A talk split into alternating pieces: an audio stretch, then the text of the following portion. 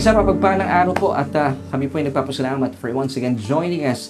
Dito po yan sa isa na namang edisyon na ating programang Solution Grace-Based Devotions. Of course, with me, your host, and my name is Laverne Duhot. Ito nga po ang programa kung saan ay hatid natin ay tugon sa ating bawat tanong. Of course, ang mga tugon po na ating pag-uusapan at bibigyan ng tuon ay hindi po manggagaling po sa akin. Ito po ay uh, pagbumula sa nananaganang kapahayagan ng Ebanghelyo ng ating Panginoong Hesukristo. So muli po, kami po ay nagpapasalamat sa inyong patuloy na pagtutok at panonood, at kagalahan po namin na malaman na kayo po ay natututo gaya po ng sinasabi ng ating mga kaibigan na nagbibigay po ng patutuo, sumusulat at nagpapahayag po ng kanilang pasasalamat at pagpupuri sa Diyos dahil nabubuksan po ang kanilang kamalayan sa tunay palang ipinapahayag ng mabuting balita ng Ebanghelyo. So ngayon po, ituloy natin ang ating mga pagtalakay at pag-aaral at uh, ito po ay may kinalaman of course sa ating mga tinalakay kahapon about uh, Paul's thorn in the flesh. Dahil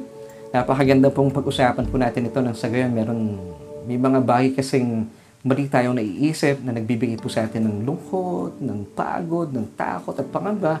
Ngayon, kung kayo po ay uh, hindi po nakasabay sa ating episode kahapon, what about Paul's thorn in the flesh? Pwede niyo pong balikan yung nakalipas nating episode. At tinalakay po natin doon ang uh, kabuuan po ng Uh, two Corinthians chapter twelve verses seven until ten na kung saan po ay doon po binabanggit uh, in particular in verse seven yung thorn in the flesh ni Paul. So pwede niyo pong balikan at uh, maaari niyo rin pong i-share sa inyong mga kaibigan kung kayo po ay merong agam-agam tungkol po dito ay mabuksan po yung ating isipan at kamalayan. So muli po sa mga pag-uusap na ito at ngayong araw pong ito ay atin pong ipagpapatuloy at mapagyaman po tayo sa mga kapahayagan mula dito sa, ano nga ba itong Paul's thorn in the flesh? Ano ba itong tinik sa laman na binabanggit na ibinigay po kay Pablo? Ang tanong kasi ng marami, eh, ano ba talaga ito? Ngayon, meron po mga sumisibol na, of course, nakagisnan po natin paniniwala na ito po ay bigay ng Diyos. Tinalaki din po natin yan kahapon. Pero syempre pa, bilang um, pagsasimula sa ating mga pag-uusapan, magkakaroon po tayo ng konting pagbabalik tanaw sa ating mga pagtalaki kahapon. So, ang paniniwala ng marami, ito po ay bigay ng Diyos. Aalamin po natin yan. At uh, ano ba itong thorn in the flesh ni Pablo? Dahil ang pangkaraniwan pong paniniwala ng mga tao, ito po ay isang matinding karamdaman o matinding sakit na naranasan po ni Pablo. Ang sa gayon ay, siya raw po ay hindi magyabang sa dami kasi ng mga revelation na natanggap niya mula sa Panginoon. So alamin po natin. So bilang pagbabalik tanaw po at uh, bilang paglalatag sa ating mga pagpapatuloy ng mga pagtalakay sa bago po nating tatalakayin ngayong gabing ito, ay eh magkaroon po muna tayo ng pagbabalik na. Of course, ito pong thorn in the flesh, it's found in two Corinthians chapter twelve verses seven until ten. So pwede nyo pong balikan ha, sa mga kaibigan po natin, ito po yung paanyaya namin, balikan nyo po yung episode natin kahapon. At mula po sa pagtalakay natin kahapon ay napagtanto po natin at napalaya po tayo na ang um, thorn in the flesh pala na tinutukoy po ng uh, two Corinthians chapter twelve verse seven na ibinigay daw po kay Pablo, ito po ay hindi mula sa Diyos. Praise God! Ngayon, kung hindi po ito mula sa Diyos, kanino ito galing? Ito po ay nagmula sa kalaban ng Diyos. Pangatlo, ito po ay hindi isang sakit o karamdaman. Na pangkaraniwan, dyan po ang paniniwala ng marami po sa atin. Basahin po muna natin two Corinthians chapter twelve verse seven. And lest I should be exalted above measure by the abundance of revelations, a thorn in the flesh was given to me, a messenger of Satan to buffet me or buffet me, lest I be exalted above measure. Have you noticed, mga kapatid, right after po nitong sinabing thorn in the flesh was given to me, sinundan po ito ng mga susunod na linya, meron pong kama doon. A messenger of Satan. Ano po yung purpose? To buffet me. Now, to answer the first question, galing po ba ito sa Diyos? Hindi po. Because it was a messenger of Satan. So, balikan po natin yung verse once again. Ha? Tingnan po natin ito. Pakita natin sa screen. two Corinthians chapter twelve verse two. Unless I should be exalted above measure by the abundance of revelations, a thorn in the flesh was given to me. Comma. Now, susunod po doon ay a messenger. Now, the word messenger in Greek, it means angelos, A G G E L O S. It's pronounced as angelos or angelos. Ano po ibig sabihin mo nito? Mensahero, messenger. Angel, pwedeng angel. Messenger. So, ibig sabihin, hindi po siya sakit. It was a created being sent by Satan himself. So, dito nasagot na po natin. Hindi siya galing sa Diyos. Hindi rin po siya sakit dahil it, uh, siya po ay isang angelos or pronounced as angelos. A messenger, pwede rin po angel, sent by Satan. So, it's a demon angel. Mensahero po siya sent by Satan. Hindi siya sakit. Now, alamin po natin what was the purpose. Bakit po ibinigay ito ni Satan kay Paul? To buffet or buffet Paul. Now, what's the word buffet? It means strike repeatedly. Paulit-ulit po siyang atakihin. Di ba? I'm so sure alam niyo po yung word na ito. Buffet or buffet. B U F F E T. It means strike repeatedly. Kapag tayo po ay uh, nayayaya o kumakain sa mga buffet, mga restaurants na ito, gaya ng sa Boko Buffet, Buffet one oh one, may promotion pa ako dito, ha? Ano pa ba? Vikings, ano pa ba? Four Seasons, di ba? Pwede tayong mag-strike again and again, repeatedly. Why? Buffet po kasi yung kainan, yung sistema po ng mga resto na ito. So, this word means buffet or buffet, it means uh, strike repeatedly. So, napag-alaman po natin dito, a thorn in the flesh was given to me, sabi ni Pablo, kama, importante yung kama, messenger, agilos, angelos, sent by Satan, uh, to a uh, uh, messenger of Satan. The purpose was to buffet or buffet Paul. Now, ano po yung purpose pa dito? Lest I be exalted above measure. So, this explains na kung ano ba talaga itong thorn in the flesh na, na nakamit po ni Pablo. Malinaw na hindi po ito isang sakit na wala po sa maling paniniwala po o nakagisang paniniwala ng maraming tao. Hindi nga alam basta sakit eh. Matinding sakit. Sabi lang, may matinding sakit sa mata si Pablo. Yung iba naman sabi, may cancer, nakaluwa pa yung mata niya. Grabe, ano? Ito yung mga haka-haka ng maraming-maraming, o maraming mga mananampalataya sa ngayon. So, ito pong messenger, isang created being. It was a demon. Diablo, yung kanya pong mga alagad, demon. So, dito po nagpadala si Satanas ng kanyang demon angel, messenger. The purpose was to buffet Paul, buffet Paul, pwedeng buffet or buffet. It's just the same word, to strike him repeatedly. So this messenger of Satan, paano po siya in-struck ni, ano, ng messenger na ito, ni Satan, si Pablo? This messenger of Satan continually stirred up persecution against Paul. Ano pong ibig sabihin nito? Siyempre, espiritu po itong uh, messenger of Satan. Wala siya kakayan, espiritu siya eh. So gumagamit po siya ng mga tao. Yung mga tao ito, hindi rin nila alam, ginagamit pala sila ng uh, demonyong ito para guluhin po si Pablo saan man po siya pumunta. Dahil talaga naman pong haranasan po ito ni Pablo. And then he uh, pleaded with the Lord, sabi, Lord, tanggalin mo itong messenger of Satan, ito, itong thorn in the flesh. He pleaded for three times. Pero sabi ng Diyos sa kanya, my grace is sufficient for you. Okay lang, sa ating pang mga mananampalataya, mararanasan at mararanasan po itong persecution. So, hindi naman po talagang apektado si Pablo. At siya po ay patuloy pa rin po. Naging, uh, kaya yung pagnanasa niya sa pagpapahayag ng salita ng Diyos ay sadyang hindi po naapektuhan. Amen. So, tuloy po natin. So, this messenger of Satan continually stirred up persecution against Paul. Saan man po siya pumunta, gumagawa ng gulo, gumagawa ng kaguluhan. Especially in Acts thirteen thirty-nine, binanggit po ni Pablo na, and by him, by Jesus alone, everyone who believes in Him will be justified or made righteous from all things from which you could not be justified by the law of Moses. Ayaw po ng mga Hudyo ito. At pag narinig po nila ito, sinasabi nila na, oh, may tinuturong iba yan si Pablo. Wala na yung kautusan. May tinuturo siyang iba. And then, ito nga po yung pamamaraan ng uh, demonyong ito na ipinadala ng Diablo para mag, uh, mag-provoke po sa mga tao. Para siya po ihulihin, at uh, latuguhin and then ikukulong. Pangkaraniwan na po itong naranasan ni Pablo sa kanyang buhay. Now, tuloy po natin. So, ito pong thorn in the flesh, linawin po natin, it's a messenger of Satan. Angelos. Okay? Hindi po siya sakit. Hindi po ba kayo natutuwa? Hindi siya sakit. Dito pala napalaya na po tayo. Now, tuloy po natin. Ito na po yung ating episode for tonight. Pag-uusapan po natin. Ang ganda po ng episode natin for tonight. Napakaganda.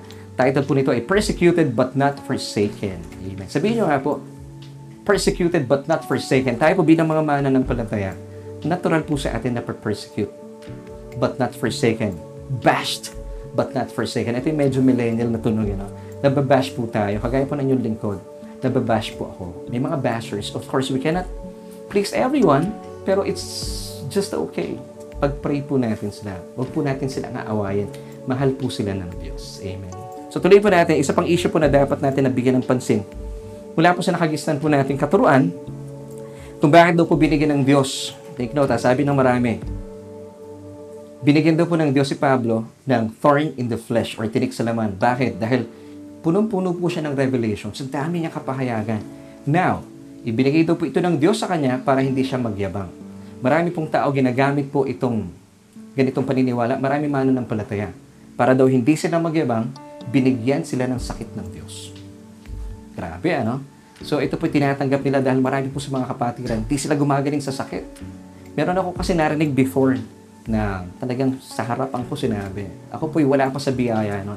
Sabi niya, doon isang pastor, sabi niya doon sa isang member po namin, na pinili yung aming isang member nito kasi pinag-pray sa pulpito na siya pinili ng Diyos at sabihan siya ay pinagpala dahil binigyan siya ng gift of this thorn in the flesh. Nakakalungkot. So, syempre kami naman palakpak. Sabi namin, amen, praise God. Pero yung batang ito na sinabihan po na meron siyang thorn in the flesh, napapatanong siya, bakit ako, Lord? And then, patuloy pong tinatanggap niya itong paniniwalang ito, dumating sa punto na siya po ay nagalit na sa Diyos. Mga kapatid, hindi po pwedeng magbigay ang Diyos ng bagay na ikasasama po natin. Sabi naman ng iba, eh, kahit masasamang pangyayari, para po naman sa ating ikabubuti, hindi po puso ng Diyos yan. If we read Romans chapter two, verse four, God's goodness will lead us to repentance. Hindi po, hindi po yung mga masasamang pangyayari. Wala po sa puso ng Diyos ang masasamang pangyayari. Because Psalm chapter five verse four tells us, wala po sa puso ng Diyos, hindi siya nalulugod sa mga kabuktutan at wala pong masama na matatagpuhan o mananahan sa kanya. Bakit? Siya po ay sadyang banal. So isa pa pong issue dito, muli po ah, sabi ng marami, pinapaniwalaan po, tinatayuan ito ng maraming mananampalataya na, sandali lang ah, bigay ng Diyos ito kay Pablo dahil marami siya natanggap ng revelations. Ngayon, para hindi siya magyabang, binigay sa kanya ito. Marami rin po mga mananampalataya, itong sinasabi nila, binigyan ako ng sakit ng Diyos. Ayaw mawala. So marahil, ito yung aking thorn in the flesh. Kung meron si Pablo nito, aangkinin ko na rin itong sakit na ito kasi magbibigay ng luwalhati sa Diyos. Mga kapatid, ito po ba ang kalooban ng Diyos para sa inyo? Hindi po. So manatili lamang po kayo nanonood. Ipagpapatuloy po natin ating mga pag-uusapan. Muli po, balikan natin Second Corinthians twelve verse, verse seven. Unless I should be exalted above measure by the abundance of the revelations, a thorn in the flesh was given to me, a messenger of Satan. Now, be established na si Satanas po ang nagbigay kay Pablo. A messenger, an angel of Satan was given to me. Now, the purpose was to buffet or buffet me, lest I be exalted above measure. Once again, this is Second Corinthians twelve, verse seven. Dahil nga po sa dami na natanggap ni Pablo, ito po yung paniniwala ng maraming tao. Baka magyabang si Pablo, binigyan siya ng Diyos ng sakit. So mga kapatid, hindi po ito ang totoo. Hindi po ito ang totoo. Ang totoo ganito. Muli po, ang thorn in the flesh ay mula po sa diablo. Dapat po ma-establish po tayo dito. Malinaw po na sinasaad po ng verse seven ng Second Corinthians chapter twelve na ito po ay isang messenger of Satan. Ibinigay ng uh, kalaban sa kanya. Isa pong demon angel was sent to buffet Paul. At siya po ay patuloy pong ginugulo. Ngayon, bakit? Ito yung tanong, bakit patuloy na ginugulo si Pablo? Okay? Maganda pong katanang, katanong, katanungan po ito. Bakit? Dahil sa sobrang ganda ng Ebanghelyo, sa sobrang uh, talaga namang uh, phenomenal po kasi iba pang kahulugan ng, ng uh, gospel. It's phenomenal. Uh, too good to be true. Sobrang marami pong na, maliligtas at naliligtas kapag napakinggan po ang Ebanghelyo. Alam po ni Pablo ang Ebanghelyo. And then, um, ito po ang purpose ng, uh, ito po ang, I mean, ito po yung ginawa ng diablo. Gusto po niyang binubulag ang mata ng mga tao. Dahil nakikita niya, sa, pag na, nakita at naunawaan po na maraming tao ang mensahe ng Ebanghelyo na ibinabahag at pinapahayag ni Pablo, marami po ang maliligtas. Yun ang kinatatakutan ng diablo. Basahin po natin, Second Corinthians four, verse four. Whose minds the God of this age has blinded, who, who do not believe lest the light of the gospel of the glory of Christ, who is the image of God, should shine on them. So this God of this age has blinded so many people. Now mga kapatid, kung babasahin niyo po ito, the word God of this age, small g, mapapansin niyo po ha, tumutukoy po ito kay Satanas. So paalala po, maisingit ko lang, kung tayo po ay nagsusulat sa ating um, Facebook, bumabati po tayo sa ating cellphone, di ba? Marami akong nakita, God bless you, tas small g. Hindi po ang Diyos yun. Lalakihan niyo po yung G. Pag small G po yan, si Satanas po yan. So, dapat malaking G. Si, si, si God po yun. Okay? So, dito, dahil kung bakit po laging ginugulo ni Satanas at nagpadala pa siya ng kanyang mensahero, demon angel, to buffet or to strike repeatedly Paul by stirring up uh, persecutions against him dahil sa sobrang ganda ng gospel. Ayaw niya po na marami po maligtas at marami makakita ng ganda ng gospel na ito. So, hindi po ang Diyos ang nagbigay kay Pablo ng thorn in the flesh na ito, kundi po ang Diablo. Dahil alam po niyang napakaganda po ng mensahe ng Ebanghelyo. Ayaw po niya itong malaman ng maraming tao. Grabe, ano? So, so sobrang galit na galit ang Diablo talaga kay Pablo. So, sa, mababasa po natin na, kaya po sa last part ng Second Corinthians chapter twelve verse seven, it says here, a thorn in the flesh was given to me, a messenger of Satan to buffet me, lest I be exalted above measure. Now, ito po isa pang pagtutuwid. Sabi ng maraming tao, ibinigay po ng Diyos ang thorn in the flesh kay Pablo para hindi siya magyabang. Well, in fact, baliktad. Hindi po ang Diyos ay nagbigay kay Pablo at natatakot ang Diyos baka magyabang itong taong ito. Hindi po. Natatakot ang Diablo, kaya niya ibinigay kay Pablo itong thorn in the flesh o yung panggugulo, pangbubuli sa pamagitan po nitong uh, demon angel na ito kay Pablo. Dahil alam mo kung bakit? Ayaw niya pong managumpay, mag, uh, maging progresibo yung ministeryo ni Pablo. Dahil pag ito po yung naging progresibo, at ito po ay talaga namang nakikita po na maraming tao na pinagpapala. Naku, delikado na siya. So, hindi, wala pong problema ang Diyos kay Pablo. Ang may problema yung Diablo. Okay? Tingnan niya po, ano, twisted talaga. Ano? Mula po sa mga luma nating paniniwala, mga traditional nating pinaniwalaan. Mali, ano? So, dito po makita natin, kapag po ang ministeryo mo, ang Diyos ang nagtalaga, manggugulo at manggugulo ang kalaban. That's for sure. Tiyak po yon. Kasi ayaw niya po tayong, ika nga tayo po, gusto ng Diyos na papag, ika nga itinataas tayo ng Diyos. Of course, puso po ng Diyos. Dahil alam po sa iyong gospel, hindi ka naman magyayabang eh. Ngayon, bakit po itinataas ang ating ministeryo?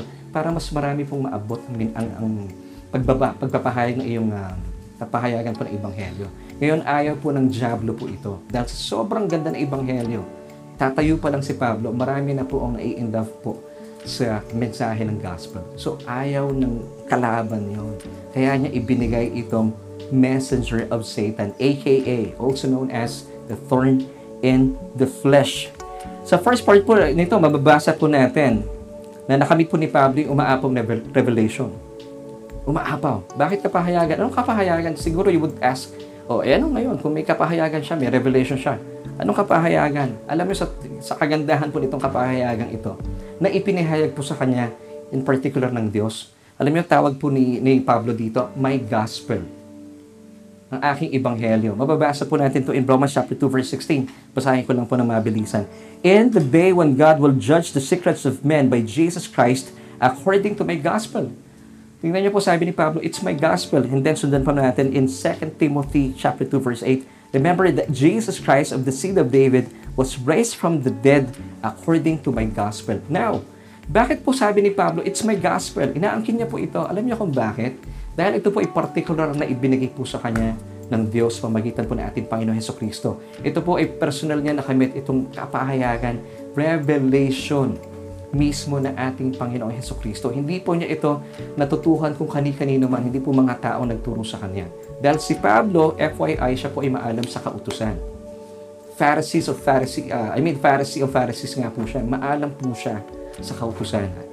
Uh, Nag-aral siya kay Gamaliel, maalam po siya. Talaga namang nire-respeto po siya. Pero, kinailangan po niyang i-unlearn yung kanyang mga dati na kasanayan at tinuruan po siya personal ng ating Panginoong Hesukristo. Galatians chapter one verse twelve tells us, for I neither received it from man, nor was I taught it, but it came through the revelation of Jesus Christ.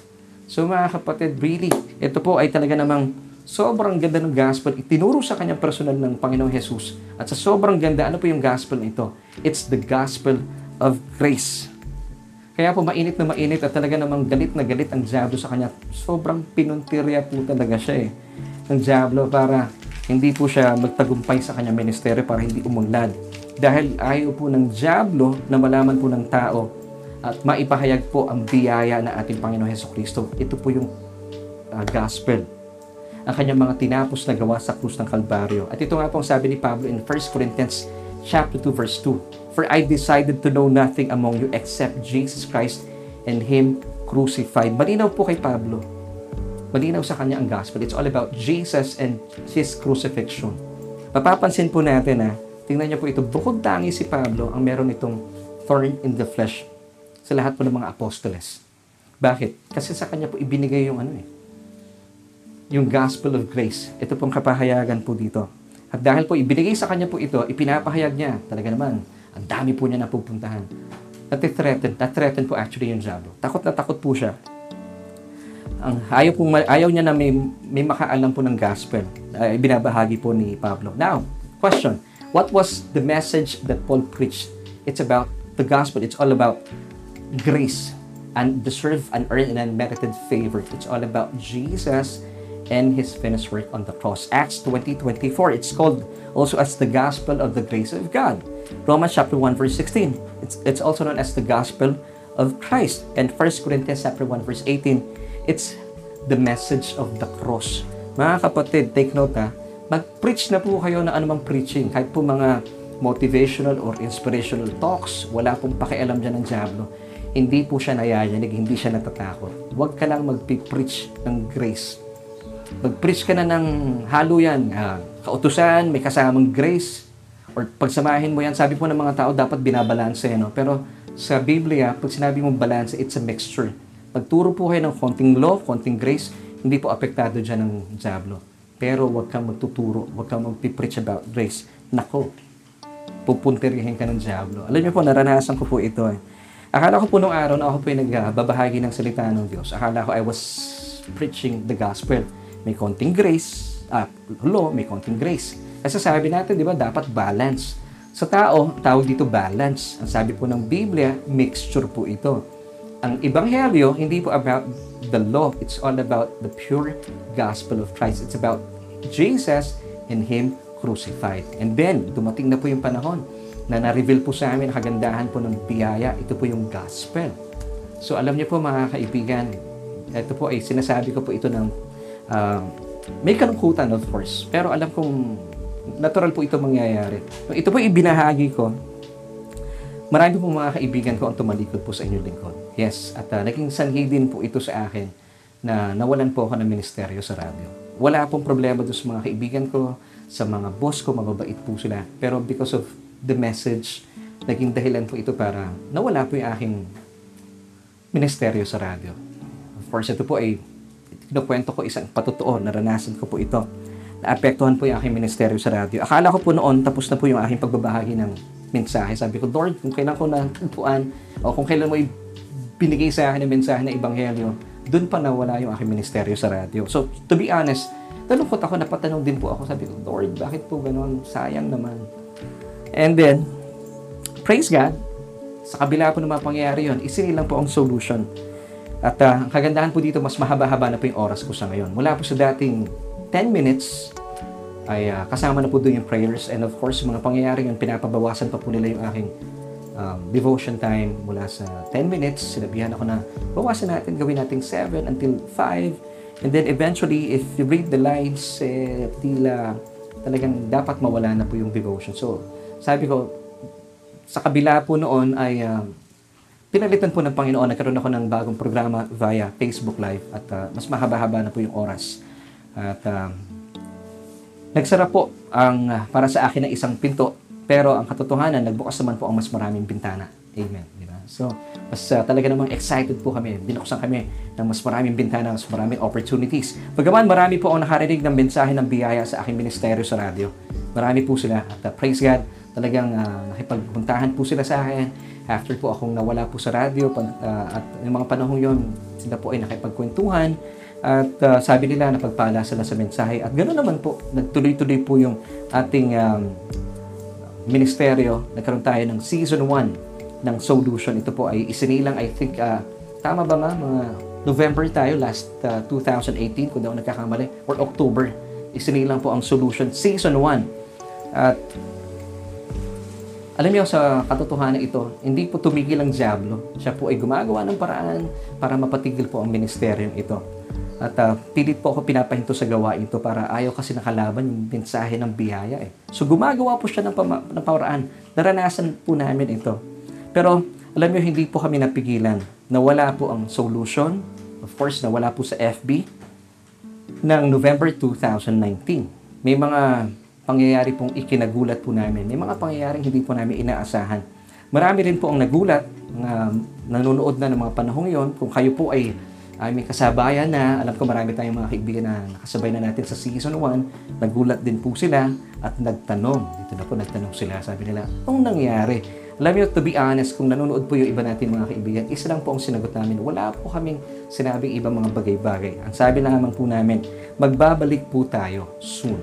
And to be honest, wala po kaming alam kung paano pamamaraan. Hindi po namin alam kung kailan. Basta sabi namin, Panginoon, kayo na po ang bahala.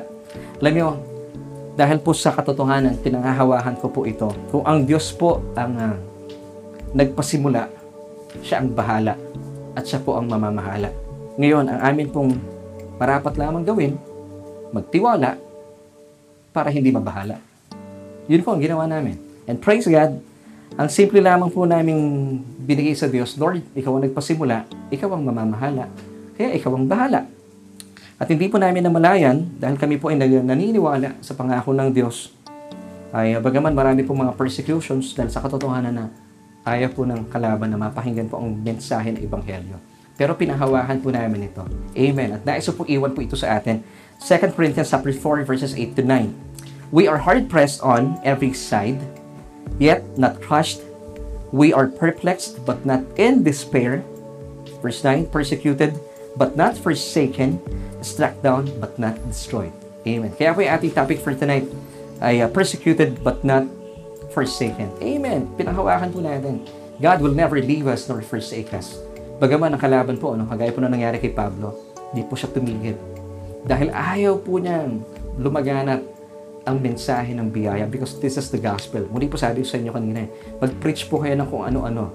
Motivational, inspirational, kautusan, Uh, konting grace, konting kautusan, ihalo nyo po yan. Okay po sa Diablo yan, hindi po siya mababagabag, hindi siya matatakot. Pero kapag pure grace, yung mensahe po ni Kristo at ng kanyang mga tinapos sa krus ng Kalbaryo, ako, hindi po siya titigil.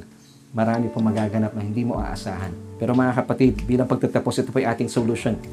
Patuloy lang po ito na sobrang naapektuhan po ang Diablo sa ministeryo ng Solution. Ito po, sobrang nagimbal po siya sa mensahe ipinapahatid po na ating programa. Dahil naniniwala po ako na maraming puso ang napapalaya, maraming buhay ang nababago, maraming kaisipan ang nabubuksan. Ayaw po ng Diablo ito sa atin. Kasi gusto niya patuloy po tayo natatakpan ng maling paniniwala. Pero kaibigan, we praise God for Solution. At uh, kami po sa ministeryong ito, hindi po kami nakahadlangan ng mga pagsubok na ito, mga panggigigil ng kalaban. Sa totoo lang, kagalakan po namin ibalita po sa inyo. Would you believe this last Tuesday sa ating season two, ika-isang daang episode na po natin. And today, we are celebrating ika-one hundred second episode tonight. Well, praise God. Purihin po natin ang Panginoon. Alam niyo kung bakit? Sabi po ng Diyos sa amin, pagkaman nagsimula po kami, wala kaming gamit. Pero sabi ng Diyos sa amin, my grace is sufficient for you.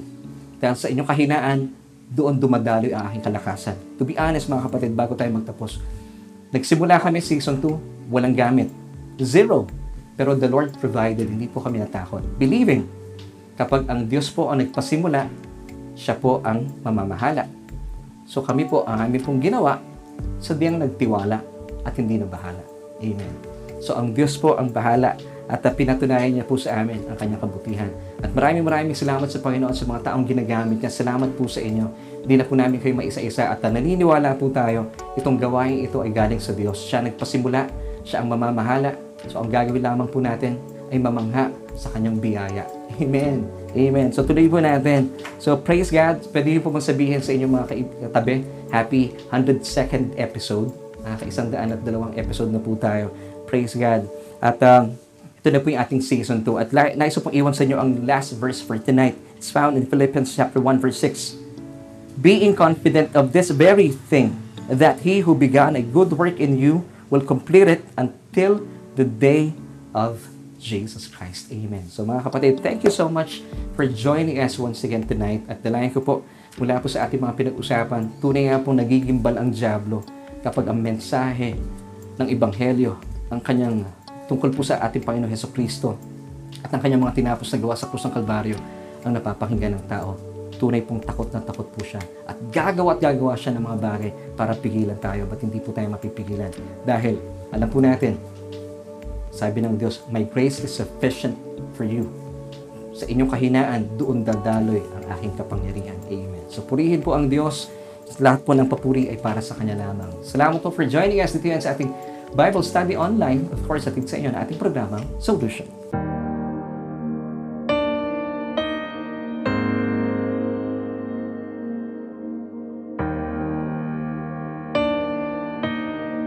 Tunay nga po, nagpapasalamat kami sa ngalan po ng bumubuo ng Solution na aking pamilya, ng mga kaibigan po natin at uh, sa mga sumusupport po sa gawain ito. We praise God for this uh, na blessing. Tayo po ay uh, ang dami na nating platforms.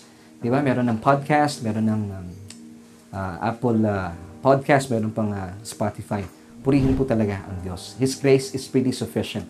Now, kapatid, kung kayo po ay naghahanap ng tugon sa inyong mga Um, inahanap lang yung puso. Alam nyo, ang magbibigay lamang po ng tugon talaga ay ating Panginoong Hesukristo. Nais, nais po niya kayo magkaroon ng relasyon sa Kanya. At uh, sa araw pong ito, kung kayo po'y wala pang relasyon sa Panginoong Jesus at kasama po namin kayo nanonood, hindi po ito aksidente. Napakaganda po ng layunin ng Diyos para sa inyo. Sabi po ng Romans ten verse nine, that if you confess with your mouth the Lord Jesus Christ and believe in your heart that He was raised from the dead, you shall be saved. Amen. All you have to do, mga kapatid, tayo po ay magpipray, ako ay mananalain. Akuin niyo po at ariin niyo po na inyong panalangin, yung panalangin ko. Kung ano po yung bibigkasin ko, sabayan niyo po, bigkasin niyo rin po. Buksan niyo po inyong mga bibig. At tayo po ay mananalain at tatanggapin natin ang paanyaya sa atin ng Diyos. Let's pray. Panginoon Jesus, maraming maraming salamat po sa mensahe ng kalayaan, sa mensahe ng kapayapaan, at sa mensahe ng kaligtasan. Kinikilala ko po na hiwalay sa inyo, sadyang wala po akong magagawa. Kinikilala ko rin po na ako'y isang makasalanan at nangangailangan isang tagapagligtas. Salamat po, O Diyos. Ibinigay mo ang iyong bugtong na anak para sa aking kaligtasan. At salamat din po, Panginoong Jesus, sa iyong mga pagdurusa at kamatayan ay pinatawad na lahat ng aking mga kasalanan. Inaangking ko po ang buhay na walang hanggan. At salamat din po na ang aking pangalan ay sabiang nakasulat na sa aklat ng buhay. Amen. Amen. Kaibigan, ako na lamang po mananalangin. Aming Diyos, ang makapangyarihan sa lahat. Salamat po sa aming episode for tonight. Pinapatunay po sa amin mula sa aming mga pinag-usapan. Nariyan ka at nais mo ang pinakamabubuti para sa amin. Purihin ka, O Diyos. Salamat po sa iyong pag-ibig at pagmamahal. Panginoon, maging sanhi po ang aming mga pinag-usapan para po sa aming mga kasama na nabuksan po ang kanilang puso at isipan sa mga katotohanan, mga nangyayari po sa aming buhay.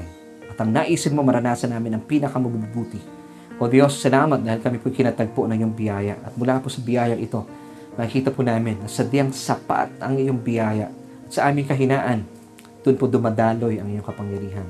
Salamat, O Diyos, sa uh, ministeryo po ng Solution. Kami po ay nakakaisandaan at dalawang episode na. Ito po ay hindi po dahil sa aming husay, dahil wala naman po kami talagang husay. Ito po ay dahil sa iyong biyaya. At kinikilala po namin, kung kayo po nagpasimula ng gawain ito, ikaw ang mamamahala at hindi kami dapat mabahala. All we have to do, ilagak ang aming pagtitiwala. Dahil ito po ay napag, napagtanto po namin ang lahat ng ito ay biyaya lamang ugnay sa mga tinapos na gawa na aming Panginoong Jesus. Salamat sa iyo, O Diyos. Ito po aming panalangin sa pangalan ng aming Panginoong Jesus. Amen.